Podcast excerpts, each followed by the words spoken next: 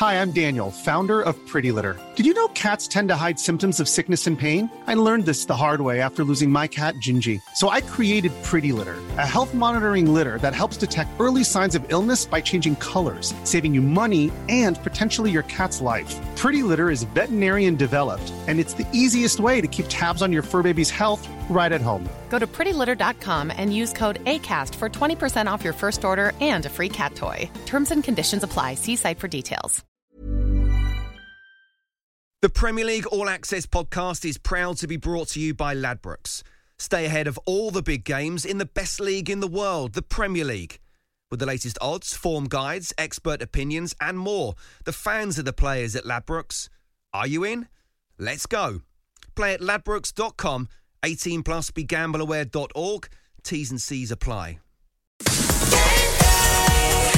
Yes, it's back with 10 Premier League games to look forward to. It's the ultimate Premier League podcast from Talk Sport with me, Sam Matterface, in the company of Talk Sports football correspondent Alex Crook. Hello. Hello. And super skipper, he's been captain everywhere. It's Matt Holland. Hello.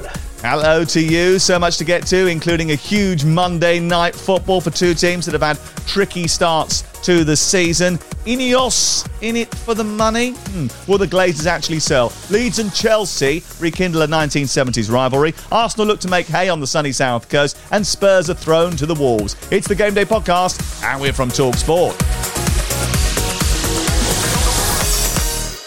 Oh, wow. What a week. I mean, we are very lucky, very, very lucky, unlike Manchester United, to have a very deep squad to delve into when we need it. And uh, Matt Holland is here as a result of that. Hello, how are you doing, Matt? You all right? You Uh, okay? I'm very well, thank you. Yeah, yeah. I, I, I'm not sure about Crookie. Crookie's actually still smiling. You had a bad couple of weeks, Crookie, but you, you're in good spirits. well, Yeah, yeah. You I have mean, to be optimistic. I like to think that we've got such a deep squad because we we do proper recruitment. Um, West Ham have signed Thilo Kehrer, uh, a bit of proper recruitment crook. Um, is that going to be the biggest deal of the week, or are we talking about transferring of shares rather than transferring of personnel at Manchester United? Well, this is a, an incredible story that's developed overnight. So, Jim Ratcliffe, uh, Manchester United fan, uh, looking to invest in the club. I think it's galvanised uh, the United supporters. Uh, and I think it's put the Glazers now in a, in a very difficult position. I don't think it's a coincidence uh, that we're now hearing they're going to go back in for Antony and perhaps preparing a big money bid for him. They're looking at Casemiro, which would be another uh, huge outlay. Um, I think they're trying to save face and maybe stop what would still be a hostile takeover. But these protests at Old Trafford on Monday will both be there, Sam. I think they're going to be the biggest that we've seen yet against the Glazer ownership. Um, players linked to Manchester United in the last three days. Pulisic, Casemiro, João Felix, Cunha, Meunier, Vardy, Rabiot, Aubameyang, Morata, Sommer, Des, Caicedo, and in fact, there's there's players that you've just mentioned that weren't on that list. I mean, it is a little bit scattergun. I mean, I mentioned that in relation to Chelsea earlier in the uh, transfer window, but this is this is beyond the pound, Matt. I mean, they obviously clearly haven't got a clue what it is they are doing. There's no clear strategy here, is there? To be honest, Sam, I think it's absolutely ludicrous for us to believe that all of those names are of genuine interest to Manchester United. I think there'll be a mixture. I- I- Really? I no, genuinely, I think that there'll be a mixture of agents and, and obviously you know, people putting media putting these names into the into the Yeah. mix for Manchester United. So there's absolutely no way that every single one of those names is going to be uh, 100% truly linked to Manchester United. Of course, you know they they are going down their list because they've not been able to get their number one targets in. Quite clearly, uh, De Jong was the number one choice this summer. That hasn't happened yet. It hasn't materialised, but um, they're still pursuing it. They're still pushing for it. Um, but we're, we're seeing names linked because simply they haven't been able to get their number one targets. Okay. Uh, now, those of you who've watched the Monday podcast on YouTube will know that uh, the old Barnet's getting a little bit longer now. Have you noticed that, Matt? Of like it's coming down over the years and everything. I've decided uh, I got a little bit of stick for the restart. I've got to be honest with you. The gaffer has said he's not he's not up for it, but I'm toughing it out. I'm now pinning solidarity with Marc Cucurella, who says I'll never cut my hair. It's my style. That's right, Marc. You stay strong. You stay strong. Talking of needing to stay strong, something we might be saying to our Manchester United friends after the Monday night football.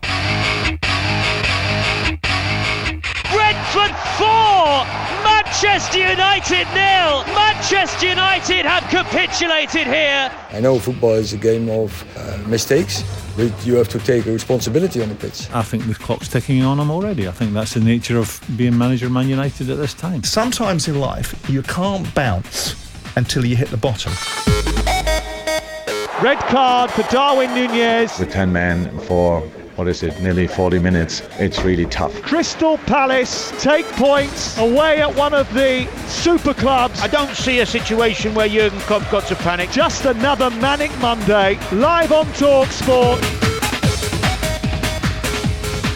Yes, Monday night, 8 o'clock, live on Talksport. Game night returns. We had a cracking game night on Monday night with um, Crystal Palace away at Anfield. It was a really good match. Danny Murphy was brilliant on the co-coms. He's with us again on Monday night, live on Talksport. Stuart Pearce is joining us as well uh, for Monday night game night. And now the worst thing about those scary movies from the 90s and 2000s, Matt, the torture porn genre. You know, you, you'll remember it. Adrian Durham is very fond of those, but you are always aware of what's going to happen, aren't you? You know it's going to be gruesome. You know it's going to be blood curdling and everyone's going to get slaughtered. But you turn up with your popcorn anyway and you still watch it, which is a bit like Manchester United fans going to Old Trafford on Monday night. They lost 4 0 and 5 0 to Liverpool last season, Matt. Realistically, what's the best case scenario on Monday? They've actually only won one of the last 12 Premier League games against Liverpool. So recent history tells you there's only going to be there's only going to be one result, and that's and that's a Stop Liverpool making win. him feel good. Stop making him eh, feel good. But let's be fair, Liverpool haven't started brilliantly. Couple of draws themselves, disappointing results against Fulham and Crystal Palace. They would see this as a must-win because they've already dropped four points already this season. They've got an injury list um, which is lengthening. They've got key players missing. They've got Nunez suspended as well. So it's not like Liverpool are coming into this without any problems as well. Um, but having said all that, the performances that United have put in for the first couple of games, Liverpool are strong favourites going into the game. Yeah, I fear if Liverpool fancy it, they'll absolutely throttle Manchester United on Monday night. Liverpool had an XG of 2.24. Uh, in their game on Monday against Crystal Palace. They missed chances. They are going to be missing Darwin Nunez for this game. But, Crook, the fact that Liverpool failed to win their opening two matches of the season is that actually the worst possible scenario for Manchester United on Monday? In some ways, yes, because it's the old uh, beware a wounded animal uh, analogy. Because if Liverpool were to drop more points in this game, I think some of their fans would already be giving up the title to Manchester City. So, as well as being a huge game for United to get their season off and running against the old enemy, it's a massive game for Liverpool as well. Um, I think I'm buoyed by the fact that Darwin Nunez won't be there to bully uh, the pint-sized Lisandro Martinez. I'm interested to see who lines up alongside Martinez because lots of noises coming out of Old Trafford this week that maybe finally uh, Harry Maguire might find himself out of the team and on the bench, and that Raphael Varane uh, may come in and partner Martinez. I think changes have to be made. I think the most damning thing for me uh, last weekend was that after losing to Brighton, ten of the ten of the eleven started. Uh, at the Brentford Community Stadium. I know the squad isn't that deep. You'll tell me that, Sam. Anthony Martial, I think, is back in training, uh, so possibly he could come in. But I think Erik Ten Hag needs to send out a statement. If that means blooding some youngsters, go for it. It is interesting, isn't it, Matt? Because you know the, the big question is, is, who is Erik Ten Hag going to select? It's all right saying, "Oh, finally Maguire's going to be dropped," uh, which is Crook's angle on it, but actually it was Martinez who was hooked at half time because he's only about five foot one. Uh, and actually, they kept a clean sheet in the second half against Brentford with Varane and Maguire together. And if you look back at the stats over the course of last year, actually, Maguire and Varane together is the best defensive partnership that Manchester United have got. But they got such a shellacking at the weekend. And bearing in mind they couldn't physically compete with Brentford, how will they cope with the electrifying Diaz, Salah, Elliott, who was terrific the other night, the missiles from Alexander Arnold? Do you know, it, it's such a nightmare for Erik Ten Hag because he works all pre season with a team, with a plan, and how he wants to play. And two games in, we're already ripping it up. We're already saying that actually this isn't going to work. David De Gea can't play out. You've got Christian Eriksen playing as a number six. Um, you've got you know Luke Shaw in the team who doesn't look particularly fit. Um, so he's got a nightmare sure. situation. He's he, after he's got a nightmare situation after a couple of games. The team selection will be interesting. I think Varane has to play. I think Malacia has to start. I, I, look at Man United and I look. At, I think there's a lack of leadership about them on the pitch. You can talk about whatever's happened on the pitch, uh, off the pitch, but on the pitch there's a lack of leadership. When there's a goal goes in, everyone sort of just looks around. Oh well, there's a goal gone in. Let's just walk back to the halfway line. If a goal goes in against my team, I'm looking around and I'm berating my teammates. Who's made the mistake? That's not going to happen again. Malacia came on at half time. There was a mistake made. He ended up having to make a challenge. The ball went out for a corner. His first reaction was to go around his teammates and have a go at them and, and say, You've got to close down, you've got to get tighter in midfield. You could see it meant something. You could see the passion in him. He, that says to me that he has to start the game because there is a, a distinct lack of leadership at, at Old Trafford at the moment. So the team selection is going to be interesting. I expect a reaction. United can't continue to be as, as bad as, as they have been. That surely the defeat against Brentford was rock bottom. That has to be rock bottom. It can't get any lower than that. And I expect to, and I, I expect. we said that last season. It can't get any lower. Every time we say it can't get any lower, it's like they're doing the limbo, trying to go lower and lower and lower every time and keep breaking their own record. Uh, Mo Salah has scored nine times in the last seven matches against Manchester United. Uh, will there people furiously? Will there be people furiously uh, captaining him in uh, fantasy Premier League, licking their lips, thinking, "Oh, this might be a triple captain week"? Crookie, do you think? No, I don't think I go that far. And actually, um, maybe I need to uh, apologise a little bit to you because we were talking about fantasy team selections when we were covering for White and Jordan. You said, I'm not sure about Salah. Didn't end the season particularly well. I don't think he's torn up any trees in these first couple of games. So you were suggesting that maybe that form could limp into a new campaign. And for once, Sam, I think you might be right. For once. Oh, yeah. Okay. For once, you might have actually acknowledged it, which is a nice thing for you to do. Uh, last time that Manchester United were this bad, ironically, uh, the whole country was on strike. Schools were closed because of an energy crisis. Uh, Britain were just about to have a female prime minister, and milk had gone up 10%. weird how some of the similarities seem to be coming back to haunt us. That was 1979, uh, by the way. Uh, that game is live on Talk Sport. It kicks off at 8 o'clock on Monday. Uh, Saturday lunchtime, 12.30, live on Talk Sport. It's Tottenham against Wolverhampton Wanderers. Um, Tottenham managed a few chances at the bridge, actually, despite being dominated by Chelsea, Matt. Uh, they take on Wolves, who have failed to beat Leeds and Fulham so far. Not a great start. No, not been a, not been a great start for Wolves. I mean, they've got real problems, haven't they? Up front, they need a striker. Um, Conor Coady's obviously gone. Jimenez still injured. Uh, I was actually I was actually a bit disappointed in Spurs at the weekend against Chelsea. If I, if I'm honest, I expected a bit more from them. Um, uh, they they had no real control of the game. I thought Chelsea were excellent, and and Chelsea ironically, were missing a striker as well. If they'd had a number nine, they would have won the game quite comfortably as well. But I was I was a little bit disappointed. That's only been going on for two and a half years, Matt. That's only been going on for well, yeah, that's why it's why the strikers get the big bucks because they are so important to everyone. Um, but but no, I, I, was disappointed in Spurs, and I, and I, I expect a bit more of a, a performance from them this weekend. No win in nine Premier League matches, stretching back to last season for Bruno Lage and Wolverhampton Wanderers. After a poor start to the season, a rough end to last one. Popular players have been jettisoned. Crook, are there rumblings at Molineux? Well, there were rumblings at the back end of last season. Um, I remember covering a game for Talksport uh, against Chelsea at Stamford Bridge. Um, and I think uh, had Wolves suffered a drubbing that afternoon as looked possible at one stage. I think Chelsea went 2 0 up. Wolves got it back to 2 2. Conor Coady, ironically, scoring in stoppage time. Had the result have gone differently, then I think he would have been bang under pressure. They backed him in the transfer market. Uh, they've managed to uh, to find a pot of cash uh, behind the back of the sofa. Uh, when you look at Matheus Nunes uh, coming in from Sporting Club record deal, their fans are uh, they're excited by that. They're also keeping tabs Good player. Good player. on another uh, Portuguese-based player, the Benfica striker uh, Gonzalo Ramos. Looks like a straight shootout between them and Southampton for him. And I think in some ways Ramos would be a more important addition because they do look lightweight up front, and you know we don't know uh, what sort of Jimenez we're going to see when he comes back because I think we can all acknowledge uh, that he wasn't the same Jimenez last season as he was before that horrible head injury.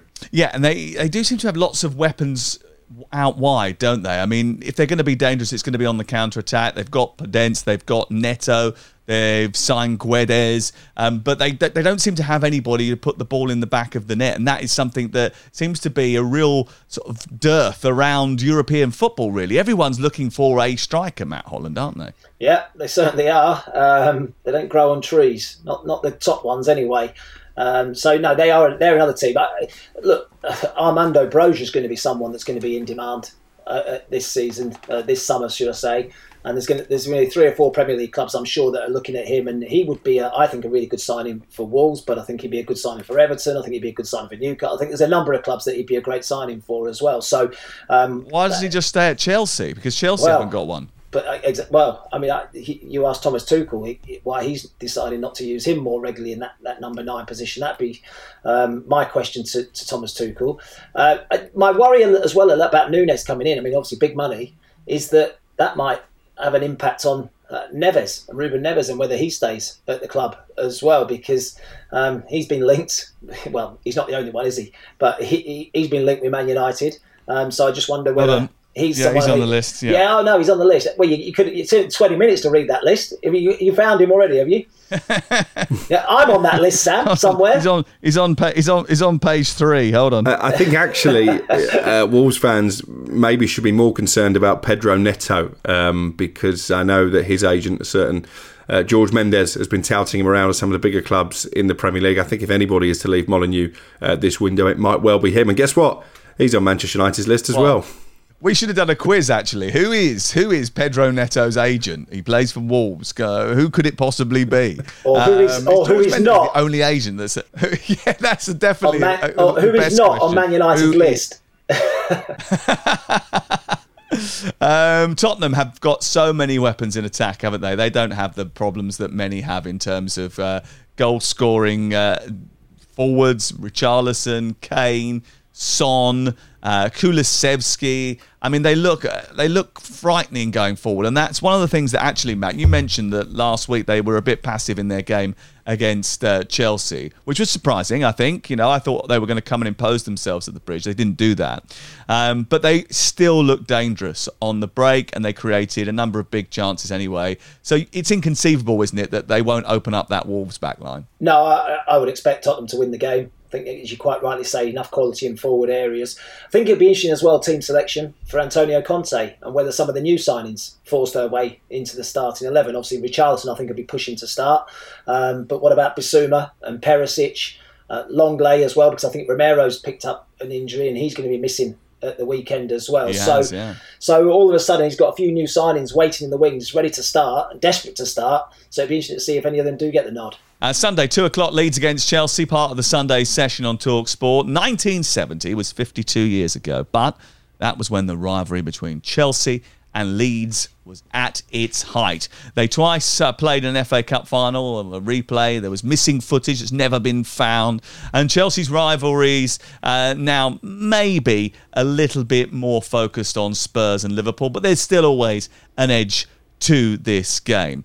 But because of what happened last weekend, Crook, do you think Thomas Tuchel's side might be ready to take their frustrations out on a very open Leeds United? Yeah, I think they'll get chances. Uh, it's one of the things that we flagged up on the podcast last week. The Leeds could be uh, the great entertainers um, this season, as they were probably in, in the first season under Bielsa, because you know they seem to have plenty of weapons in attack, but they do afford the opposition opportunities as well.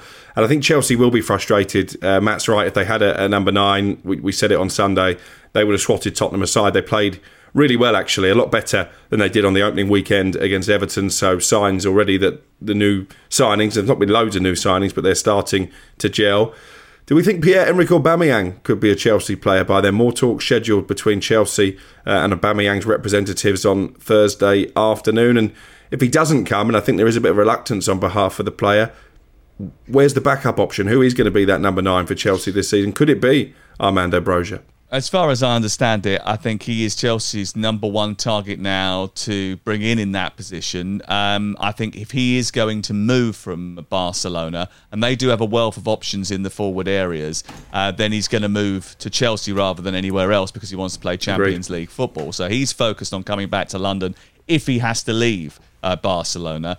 And the way Barcelona are going about their business, I mean, it, you you don't know what's happening. You c- cannot tell whether or not it's going to happen or whether they're going to keep him because the left hand says one thing, and the right hand says something completely different at that football club. But certainly that is an area of the pitch that Chelsea need to improve. But it's been, as I mentioned earlier, sort of like jokingly, two and a half years since they've been trying to fill that void that has uh, been left behind. In fact, you know, the last player to score 20 goals in the league for Chelsea was uh, Eden Hazard. They haven't had a good goal scorer. Ta- I mean, Tammy Abraham must be pulling his hair out, thinking, how on earth have I not got a chance to stay in this team? It's crazy.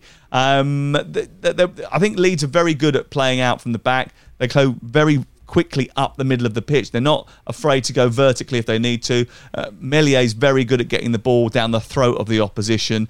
Um, I thought the way that Chelsea moved the ball themselves against Spurs was brilliant, and I was impressed for 60 minutes with Leeds last weekend. But if it was me, Matt, I'd be targeting the left hand side, the right hand side of the Leeds. Oh, leave him alone. Because that right back, Kristensen, he is. Uh, he, he's a danger. I think. I think he's one where you can get. You're anti Christensen. You hated Andreas at Chelsea, and now you're picking on this poor fella Yeah. at Leeds. You got an agenda. yeah. Yeah, Well, no, no, no, I, I've got a Christian. I'm, I'm, I, I, I'm picking on Kristensen's, but um, he was. I think it was. He was the reason that he dropped three points last week. I think they need a fullback. I think that, that- that's that's fair. I think they also need. A, they're another team. Do you know what? They're another team that need a striker with Bamford's injury problems at the moment, unable to stay fit. I think they're another team. That, I know Rodrigo started the season well, um, but I think they're another team that, that do Yeah, need someone. Do need someone up top. Um, yeah, Chelsea have got a, a few issues themselves, particularly in midfield. Kovacic out and N'Golo Kante as well, picking up that injury. Be interesting to see if Conor Gallagher gets a start um, this week. I, I, you know, I, I'm a big fan of his, and he, he seems surplus to requirements at Chelsea. It seems like if somebody came in, that they'd be willing to do business, which I'm surprised at because I think he had a great loan spell last year, um, and I think he's the next cab off the rank really, and deserves an opportunity. But it doesn't seem as though that's going to be the case. Newcastle really No, keen on. Conor Gallagher. No. Really keen on Gallagher. No, they need him there. Conor Gallagher is a dynamic midfield player. He picks the ball up, he runs towards the opposition's goal. When Chelsea were breaking at the end of the game against Spurs, he was the one who got on the end of it in front of goal. You need a player like that that's got the dynamism to play in that mid. The midfield has been a real problem for Chelsea. Jorginho's so slow and ponderous and boring. Kante's brilliant at mopping up. Kovacic is a good box to box player, but he's injured. They need someone in there. I think I think Kante and Kovacic are both good ball carriers, but so is Gallagher as well. I think he's someone that, as you quite rightly say, drives forward with the ball and gets you on the attack, and he gets himself into goal scoring positions as well. He gets himself into the box where he can hurt the opposition. So I'm amazed that he hasn't, or, or it doesn't appear to be um, in favour at Chelsea, and that they'd be willing to listen to offers for him. Crazy. Chelsea unbeaten in eight games with Leeds. Uh, okay, uh, on to the next section of the programme because game day's got a 3 pm date at the Palace. Imagine the softest sheets you've ever felt. Now imagine them getting even softer over time. That's what you'll feel with Boll and Branch's organic cotton sheets. In a recent customer survey, 96% replied that Boll and Branch sheets get softer with every wash. Start getting your best night's sleep in these sheets that get softer and softer for years to come. Try their sheets with a 30-night guarantee. Plus, get 15% off your first order at bollandbranch.com. Code BUTTERY. Exclusions apply. See site for details. Hi, I'm Daniel, founder of Pretty Litter. Cats and cat owners deserve better than any old fashioned litter. That's why I teamed up with scientists and veterinarians to create Pretty Litter. Its innovative crystal formula has superior odor control and weighs up to 80% less than clay litter. Pretty Litter even monitors health by changing colors to help detect early signs of potential illness. It's the world's smartest kitty litter. Go to prettylitter.com and use code ACAST for 20% off your first order and a free cat toy. Terms and conditions apply. See site for details. The Premier League All Access podcast is proud to be brought to you by Ladbrokes. There's a lot more to those 90 minutes than what goes down on the pitch. With the latest odds, form guides, and expert opinions, you'll know the score with Ladbrokes. Odds update on Talk Sport with Ladbrokes. Are you in? Let's go. Play at ladbrokes.com, 18 plus, begambleaware.org. T's and C's apply.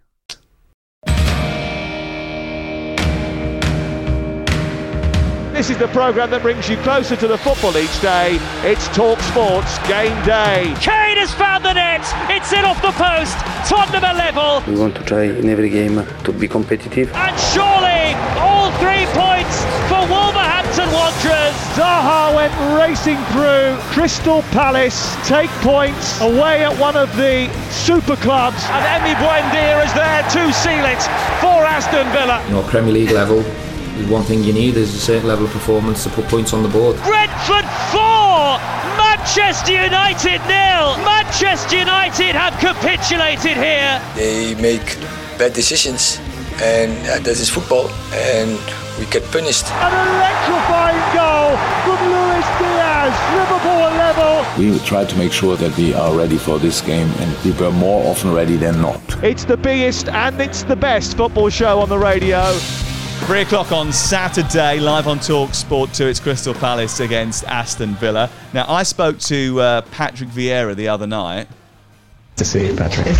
Thank you. He sounded delighted. Nice to see you, Patrick. Thank you. Yeah, he did, didn't he? I was a bit creepy there, wasn't I? nice to see you, Patrick. Um, and he was pretty pleased with the way they played at Anfield in the end. And I get it, I get it, I get it. They defended very, very well, and they got a point that you would never expect them to get against Liverpool. But they missed chances, didn't they? I mean, they, they could have had all three points, and and that sort of ruthlessness has now been lacking in both the games against Liverpool and against Arsenal. Crook. Yeah, and perhaps that's why they're so keen um, to sign Ismaila Sarr from Watford. Be interesting to see uh, if Watford are willing to let both Sarr and João Pedro go, because we know Newcastle are very keen on João Pedro um, as well. Again, you talk about Chelsea's uh, lack of a number nine being an issue for a number of years. It's the same story really at Crystal Palace, isn't it? With, they tried with Benteke, obviously he's moved on.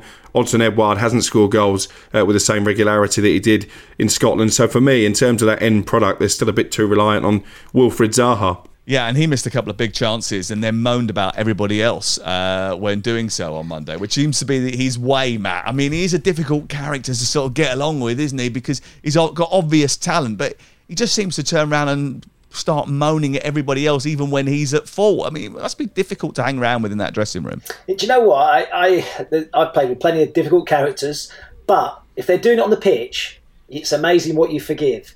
If they are producing and they're winning your matches and, and they're winning you three points, um, you can sort of put that to one side. It's when you're not winning games and they're being a, a pain in the neck and they're shouting and they're moaning and they're groaning about every single thing and they're not happy with training, they're not happy with this, they're not happy you didn't pass to them. That's when you start getting a little bit irritated. But while they're winning your games and winning your points, you can forgive. You can forgive a lot. It's, there's a common theme running today, isn't there, about number nines? We seem to be lacking a lot of number nines in the Premier Yeah. League this season. It's no better time to be a, a striker because there's about seven or eight clubs that are absolutely desperate for one. But it's interesting because when I was a kid, everyone wanted to be the number nine. Everyone wanted to be the Ian Rush. They wanted to be the Alan Shearer. Um, but What are they now? They're all the number ten. Everyone's a number ten. I want to be the number tens. You Everyone ask, wants to be. Number 10. I honestly. was doing youth football. Honestly, it's absolutely crazy. You go to youth football and you watch a game, and there's like about seven number tens, and there's no central striker. And the central striker that they do have is usually not a great player because actually he's just one player who can play in that position. Because we're just not producing that many number nines. You ask any kid, what position do you play? I reckon nine out of ten will say, "I'm a number 10. I'm a number ten. What? What? So, so what? So what does that mean? You want to get on the ball, you want to attack, you want to create, you want to dribble, but you don't want to defend. That's pretty much it. That's the bottom line.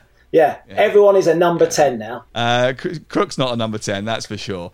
Uh, Crystal Palace don't lose very hu- at home very often. Uh, just four of their 19 home games last season ended in defeat. So uh, let's be clear despite a win at home to Everton, Aston Villa are going to have their work cut out here, aren't they? And they've got no Diego Carlos to help them. Yeah, uh, it, it depends what Aston Villa turn up. Really, the Aston Villa that were really poor at Bournemouth on the opening weekend, or the Aston Villa that improved dramatically uh, against Everton. I guess that's been a, an issue for Villa for some time now. That that inconsistency, maybe players like Coutinho going missing. Uh, particularly away from home, Diego, Diego Carlos will be a loss uh, for them. There's talks uh, uh, in in the uh, foreign press that maybe Duje Caleta-Car, the Croatian international, long since linked with a move to the Premier League, could be on their radar. And I do think they will have to dip into the market uh, to replace Diego Carlos because I'm not convinced, and nor is Steven Gerrard, that the likes of Kortney Hause can come in and and really fill that void. It's interesting, isn't it? After uh, having a massive go at Tyrone Mings and stripping him of the captaincy, uh, le- leaving him out the side on the opening day of the season, very quickly he's now going to be leaning rather heavily on said Tyrone Mings, man. Yeah, but, but do you know what? Maybe it was the right thing to do. He's got a reaction out of Tyrone Mings, and Steven Gerrard's not cutting his nose off to spite his face you know, he realises that he needs Tyrone Mings, and yes, he may well have had his issues with him, but he's he's been man enough, if you like, to throw him back into the team when he needs him. He has got some selection dilemmas this weekend. Crookie t- touched on it there about Coutinho. Buendia off the bench looked lively. So which way is he going to go? Is he going to is he going to throw Buendia in? Is he going to leave Coutinho out? That's going to be a big call for him. I like Ings and Watkins together. I, I, I, like I like them both as players. I've been a bit unsure whether they can play in the same team, but I thought they were they were decent together at, at the weekend. So he has got a few selection problems. Yeah, he has indeed. Uh, no such problems for Manchester City, who go away to Newcastle United 4:30 on Sunday as part of the Sunday session. It looked like Liverpool was set fair uh, for the season after the Community Shield crookie, but its City have started in top gear. And after smashing Newcastle twice last season, are they going to inflict similar damage on the Toon again? They have their good record, uh, don't they, uh, against Newcastle? But actually, I'm, I'm, good friends with a Newcastle fan, and I was speaking to him earlier this week. They're really excited um, about this game. They see it as a chance to prove uh, how far they've come under Eddie Howe. Actually, I remember Eddie getting a lot of criticism from our own Adrian Durham uh, for the tactics that he deployed uh, against Manchester City last season. Thought he was far too negative, um, far too defensive. But I think this is the one club I'm right in saying that Eddie's never beaten in the Premier League in terms of the big guns. So uh, I think that's why he goes into it with caution. Um, I thought City well, listen, they swept Bournemouth aside. Uh, Newcastle will be a bigger challenge, but they've got so much potency um, up front. I, I, can't see where City are going to lose a game this season. I really can't. Yeah, um, Matt, look, I mean, De Bruyne looks like he's going to have a field day, doesn't he, this season? I'm sure Eddie won't allow this to happen and have so many defenders being attracted to Haaland that De Bruyne gets ignored. But that was certainly a little bit of what was going on last week against Bournemouth. And if you do end up where you're in a situation where you've got three defenders around the big striker, inevitably there's going to be other spaces on the pitch. And when that happens, City have got the quality all over to be able to exploit it. Yeah, I, I actually think Haaland this season particularly will be better away from home than he will be at home. I, I, I think in games at home, teams going away to the Etihad will be very defensive. They'll be um, getting you know, back fives, back fours, everyone behind the ball, making sure that they they condense that space in behind that Haaland wants to run into. Um, we saw against West Ham the number of runs that he made and was able to get in. And and I just think that away from home we'll see a bit more of Haaland and, and, and a bit more of those runs in behind them we'll see at home. Um, you talked about Eddie's record against the big boys. Against Pep, he's faced him 10 times. Pep's won all 10. So that tells you there the you size go. of the task that he's got. Go. That's the, that tells you the size of the task he's got going into this one. Um, so no, I, I, I, fancy Man City, particularly away from home, to, to do a job on Newcastle. And um, yeah, they they link. so much business still to be done. The last couple of weeks, Newcastle still being linked with a number of players as well. It's going to be going to be a fascinating couple of weeks. But this ah. weekend, Man City, I think, will be will be too strong. Yeah, Newcastle interested in a few Chelsea players, Crook, aren't they? What are we hearing? Could could they be in for a big splash between now and the end of the window. You mentioned Conor Gallagher, but I understand that they were looking at Christian Pulisic as well. Yeah, actually, I, I mentioned the, the, situation with Chelsea's fringe players um, in my transfer notebook this week because there are a lot of clubs, not just Newcastle, uh, the likes of West Ham, uh, Bournemouth as well, who've kept their uh, allocation of domestic loans free until the end of the window because they believe that actually uh, some of the bigger guns in the Premier League uh, will let players go out late in the day. Chelsea's certainly one of them. You look at Callum Hudson-Odoi, Pulisic, you've mentioned, maybe Ruben Loftus-Cheek as well. I think West Ham would like to sign Armando Broja should he become available. And as you say, uh, Newcastle, Gallagher is certainly their top target, but I think there is some interest in Pulisic as well. So it's going to be it's going to be intriguing to see what Chelsea do with those fringe players because as they look to strengthen and players fall further down the pecking order, then maybe they will become available. Yeah, um, and certainly Newcastle haven't made a massive splash in the transfer market yet, and the idea that they get someone in right at the very end will certainly help. Chelsea's fringe, by the way, is almost as big as the Edinburgh fringe, isn't it? I mean, almost as big as your and fringe. After, and then yeah, it is. Yeah, um, me and Marc Cucurella. Um, it's it certainly is sort of like a, a, hoarding of players. I feel a little bit like, and they're being undone by this FIFA rule now, where you can only loan out a certain number of players. That's going to be cut over the course of the next few years You've got to be a bit careful that you cut your cloth accordingly. Uh, West Ham United against Brighton is 2 o'clock on Sunday, part of the Sunday session. Uh, West Ham are yet to score a goal in the Premier League, but six of the last seven meetings between these two have been scoring draws. But in order for that to happen, West Ham will have to improve from last week's showing against Forest, Matt.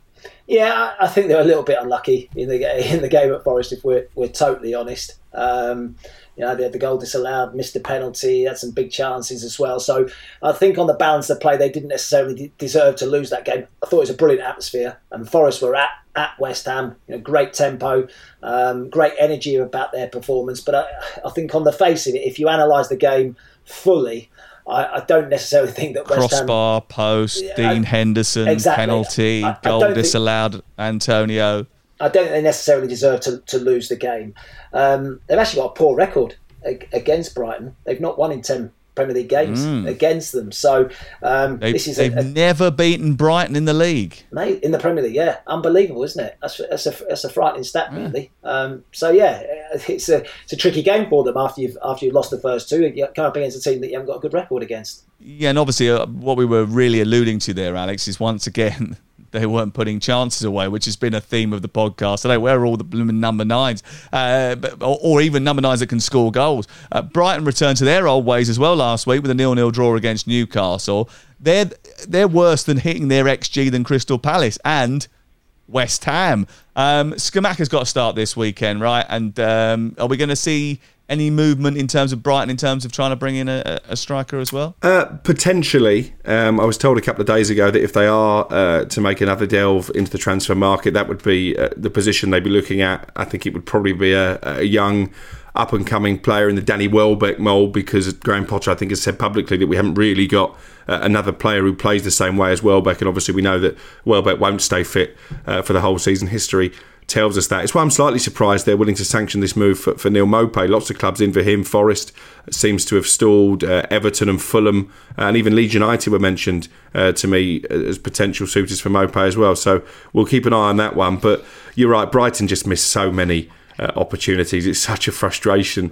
Uh, it seems particularly uh, at the Amex um, that they're, they're, a little bit more uh, ruthless away from home, which is why I actually fancy Brighton to cause a bit of an upset here. And if West Ham start the season with three games without a win, their fans will start to get agitated because we know it doesn't take much for the, for the West Ham fans to get on the backs of the owners and, and of the players and the manager. And with Europe on Thursday may influence the Hammers team selection. They've got a very hectic schedule between now and the World Cup, even more hectic than some of those clubs that are playing in the Champions League because they've started a round earlier than everybody else in the Europa League, Europa Conference League. Um, so it'll be interesting to see how they get on on Sunday when they take on Brighton. Right, let's get to a fearsome derby. Everton. Liverpool. Rangers. Celtic. Man City, Man United. But what about Fulham against Brentford? That's right. Well, all right, I'm making Uh, but to a certain community in West London, this is massive. It might not have hit your radar, mainly because this happened more often than not in divisions two and three. But for the first time in the top flight, it is these two, the Cottagers uh, against um, the Bees. It's going to be a cracking match, three o'clock Saturday.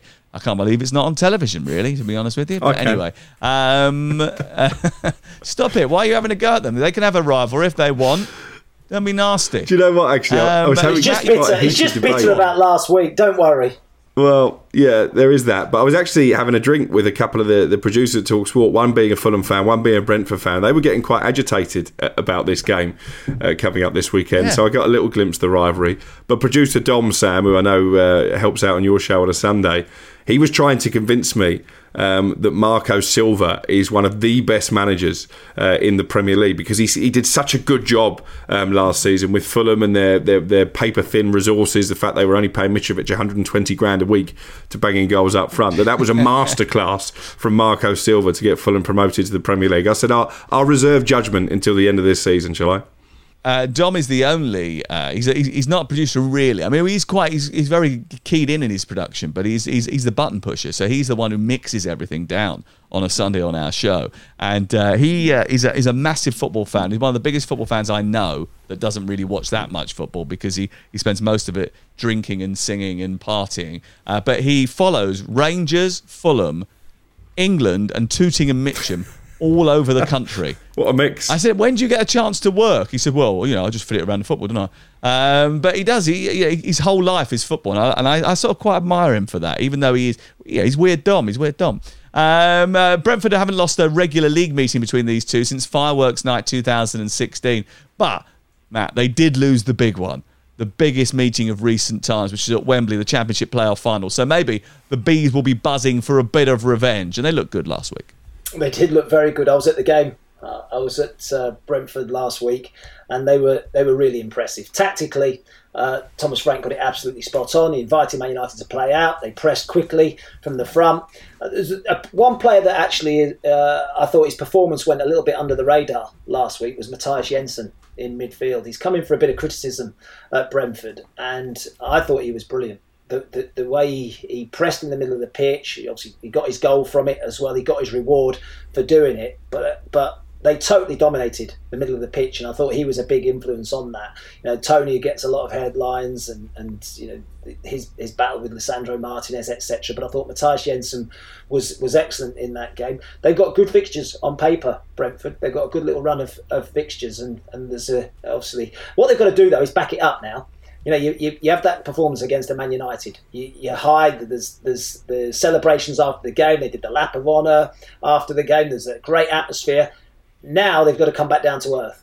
Now they've got to do it again. They've got to do it against a promoted team away from home. So that's another test for them. Can they back it up? What they did last week, can they do it again this week? And that's the challenge, I think, for Thomas Frank. Um, uh, certainly, a team who've got a nice run of fixtures are Arsenal. They're away to Bournemouth on Saturday at five thirty. Um, it's the team with the lowest XG in the division so far against the team with the highest XG in the division. Uh, all due respect to Bournemouth, but I don't see how they stop a rampant Arsenal uh, from scoring three or four here, Crook. No, I'm at the game actually. Uh, looking forward to it. Um, I think it will be a test for Arsenal uh, because I think Bournemouth are going to be very direct and very physical at home, as Aston Villa found. So they might be a little bit nasty. Yeah, and Aston Villa and Arsenal traditionally don't exactly. Like Scott Parker said after the Villa game that you know we we want to be known as a team that are nasty to face, and, and particularly at the Vitality, we want to make it uncomfortable. And if you look back to the start of last season, Brentford did a job. Um, on Arsenal early in the campaign with those sort of tactics, I think Arsenal are a better team now um, and better equipped to deal with that that kind of thing. But yeah, I'm not as convinced as you that Arsenal will run out comfortable winners. I think this will be a, a potentially difficult evening. Are, are, you working at the game, Crook? Or has uh, Aaron Ramsdale got your box? Has he sorted anything out for you at all? Your big mate, Aaron Ramsdale, has he sorted I, I, something I'm, out for you? A bit of VIP I'm, hospitality. I'm working at the game. Um, I have been invited up to one of the boxes after afterwards, but not by Aaron Ramsdale, funnily enough. Oh, by okay. somebody else. Oh, Aaron Ramsdale's getting married now. Are you going to be the best man? Behave yourself. Has he not asked you yet? Married. He did it on Instagram the other day. Has he not rang you and asked you to organise his stag do? All this because You're I said nice me. things about him when he first signed Arsenal, and you lot have all been proved wrong. And then when we went on your 40th birthday, he turned up. By complete chance, shall we add? yeah. Oh, oh, of course. Yeah, yeah, yeah, yeah. No wonder you've been peddling him, trying to get him a move away from uh, Sheffield United and then from Bournemouth. Uh, oh, mate, I tell you, unbelievable. You might as well be his agent, not alone, let alone his best mate. Um, uh, Arsenal looking to register another new signing between now and deadline day. In fact, they might try and do it before Friday's uh, midday deadline. They're looking at. Are they looking at Hudson-Odoi? Is that right? Neto. Uh, well, Neto's being touted around, uh, as I mentioned earlier, and I think obviously Callum Hudson-Odoi is available, and uh, there's a lot of clubs in for him as well. And Arsenal do want another wide player, but I think they want to get Nicolas Pepe off the wage bill first. He he might join Nice on loan. I mean that that is a disastrous transfer, do. isn't it? Is it a disastrous transfer? Because actually, I was listening to someone uh, yesterday. I think it was Danny Murphy on the Jim and Simon show, and he said, "Is it a disastrous signing?" Because actually, I think the first season he was there, or the second season he was there, he scored 16 goals. In fact, he's got quite a, a reasonable goal ratio for for a wide player. The reason that the reason that everyone balks at his performances over the course of the last few years is because they paid too much for him, or they paid what looks like an over the top transfer fee. Actually, they got him on the drip so they could pay him um, they could pay. Uh, who was it they bought him from? I can't even remember who they bought Lille, him from. I think. They bought him from France somewhere. Lille. Uh, they, they they paid him on a on a sort of uh, pay as you play basis, didn't they? So maybe they won't have to pay the whole seventy two million quid anyway if they're going to then loan him out to Nice and then maybe sell him back on. So we'll see. Um, but all new signings have to be registered by midday on Friday if they are going to play uh, this weekend. Um, I wonder if Nottingham Forest are going to sign another six or seven between now and that deadline because uh, they seem to be just picking up uh, players for fun. They take on Everton at three o'clock on Saturday. They did pick up their first win of the season last week as well, digging in to beat West Ham at home. But Everton will be desperate to get off the mark here, Matt, and failure to do so will be of major concern to Frank Lampard because despite the fact that in patches they played okay, you know, they're still winless. Yeah, I, I actually was at the uh, Goodison Park first game of the season, and, and they impressed me actually. The energy mm. of the team, the commitment of the team, yeah, really me impressed me. But, and it is a big but, they, they they they look really short at the top end of the pitch. There's no two ways of disguising it. You know, selling Richarlison, Dominic Calvert-Lewin getting injured just before the season starts. A um, little bit surprised that they let Ellis Simms go out on loan actually as well, knowing that they've got injury injury issues at the top end of the pitch. There's talk about Anthony Gordon now, maybe leaving for Chelsea as well. So the the top end of the pitch is a real problem for, for Frank Lampard, and that's something that, that needs to improve, and, and he needs help. Uh, Onana looked good in his little cameo um, last week, so interested to see if he'll, he'll get yeah. enough from the start. Uh, I was at um, Reading last night, watched Brereton Diaz as well, who's someone that's been linked with with um, Everton. He looked like yes. he might be on the move. He looked like he might be on the move because he, he, he got dragged off in the second half, didn't really contribute too much, had one chance, but didn't really have too many other opportunities. So he just played like he, he might well be protecting himself for, for a move. So I w- I wouldn't be surprised to see him um, pop up in the in the uh, Premier League somewhere soon. So uh, it, they just need desperate help at, at the top end of the pitch. Yeah, um, interesting, isn't it? Because he was once a, if I'm not mistaken, he was a Nottingham Forest player, wasn't he? Previously, uh, Ben Brereton Diaz, uh, when he was just Ben Brereton. In fact, he was part of that team that dismantled Arsenal in the FA Cup. Um, Arsene Wenger's last FA Cup game, I think that was uh, that was true. I watched that in a pub with you, didn't I, Crook? down in East. You did. It was uh, yeah, FA Cup third round, I think. So uh, yeah, you, you paid yeah. us a visit. Yeah. Brereton Diaz is an interesting one though, isn't he? Because if you look at his career, he's only really had that one season last season where he, he, he scored goals at the type of rate that, that, would make Premier League scouts sit up and take notice. But Matt's right, there is interest. I think Bournemouth have looked at him, uh, Everton as well. Obviously, they've rejected a bid already uh, from Nice. I think he's one of the players that, that, that will be on a lot of clubs' radars because there aren't many goal scorers, as we've already mentioned, and he's one his price as well. He's only got a year left on his contract. So if you'd have bought him, they want fifteen million, summer, I think, up front. Well, I, I, so I, I, I, sort of heard ten, but like 20, 20 plus million last summer. That's halved this this summer. So I think I think at ten million pound, I think it's worth a you know, it's worth a go. How much is Dele Alli going to cost for Besiktas? do we think? You, Why is that? Funny? No, it's, it's, not funny actually. what, what um, Ally McCoist was talking about this on breakfast yesterday. It's actually really sad uh, when you look at the demise of of Dele Alli from World Cup semi-finalists. You know, to to a player who's being talked about at one stage as a possible 100 million pounds player to now possibly going to try and revive his career in the graveyard that is Turkish football. And I, I guess you look at his decline. It's a warning to any young player. Don't take it for granted because uh, just as quickly as you rise to the top, you can quickly fall down again. Um, Saturday at three o'clock, Leicester against uh, Southampton. This is the battle of two of the three dreadful defences in the league. I mean, Leicester and Saints have conceded 12 goals between them already. We're only two games in. Saints uh, seem to think that their issue is a striker, but actually it might be at the other end, Crook. Uh, yeah, maybe. Um, I think you know there's doubts for me about Salisu and, and, and Bednarek as a partnership. I think Jack Stephens is going to be allowed to to leave the club, which um, might divide some Southampton fans because he, he for me is someone. the Cornish Maldini. He is someone when he comes into the team who, who you know what you're going to get. You know, he's not the best defender in the world, but I don't think he makes the kind of errors that perhaps some of his teammates do. They're a work in progress, Southampton. We knew that would be the case um, with a young team. One win in 15 now doesn't look great for Ralph Hasenhüttl, but I mentioned on the podcast last weekend that he still had the backing of the board. The fact they're trying to spend 25 million uh, on Gonzalo Ramos uh, suggests that to be the case, but they need a win and quickly. And, and you can say the same about Leicester. Um, and I wonder if their fans will be a bit concerned uh, with the news that came out on Thursday that they've taken a loan uh, from Macquarie, uh, not for the first time, against future television revenues. That really backs up the narrative that, that you know the finances, the coffers at Leicester aren't perhaps as deep as they no, used to be. No, there's there's no problem. There's no problem. There's absolutely no problem. Honestly, no. That's why they haven't signed anyone. It's because there's no problem at all. no issue whatsoever. No, trust me, there isn't. There's nothing there. But uh, they'll end up selling Wesley Fofana for about 80 million quid. So maybe they uh, will bo- bolster their coffers soon. That might be uh, give them enough finance to pay off Brendan Rodgers when they eventually fire him, um, because it's him or Ralph Hasenhüttl for first manager to go, isn't it, Matt? It's what it feels like. Both of them can't win a game. Um, Southampton haven't won. Uh, they've won just one of the last 15 games in all competitions.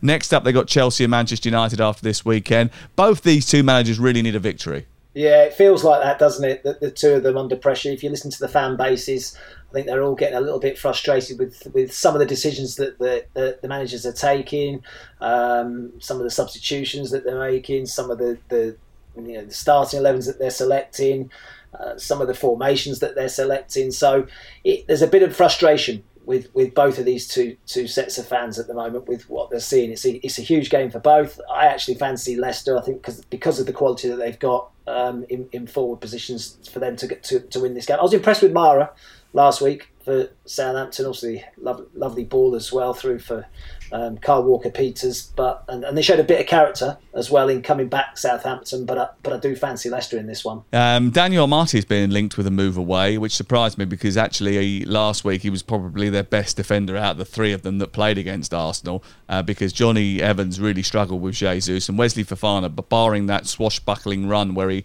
seemed to take on half the Arsenal midfield, he had a torrid day. He had an absolutely torrid day. Um, and he looked like a player that wanted, to, you know, to either show that he was he was probably trying a little bit too hard to show that he was an eighty million pound player, and it didn't work at all. It backfired.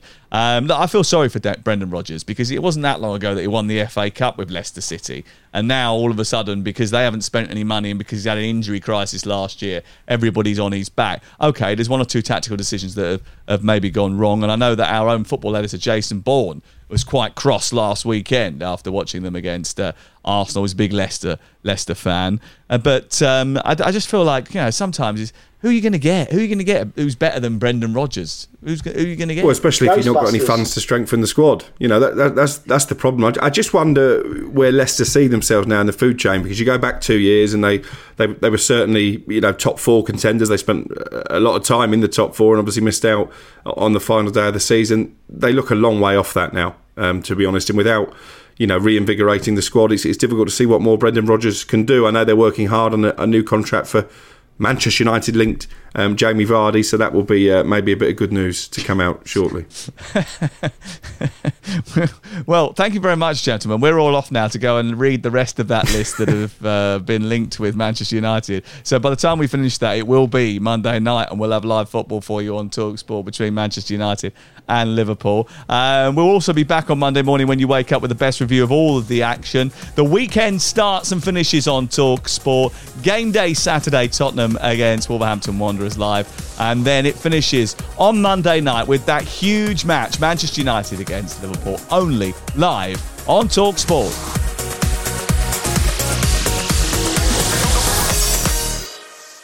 The Premier League All Access podcast is proud to be brought to you by Ladbrokes. The latest odds, we set them. Form guides, we've got them. Expert opinions, we share them. The best fans in the world deserve the best. Be matchday ready before the whistle blows with Ladbrokes. Odds update on Talk Sport with Ladbrokes. Are you in? Let's go. Play at ladbrokes.com. 18 plus. BeGambleAware.org. T's and C's apply. Imagine the softest sheets you've ever felt. Now imagine them getting even softer over time. That's what you'll feel with Boll and Branch's organic cotton sheets. In a recent customer survey, 96% replied that Boll and Branch sheets get softer with every wash. Start getting your best night's sleep in these sheets that get softer and softer for years to come. Try their sheets with a 30-night guarantee. Plus, get 15% off your first order at bollandbranch.com. Code BUTTERY. Exclusions apply. See site for details.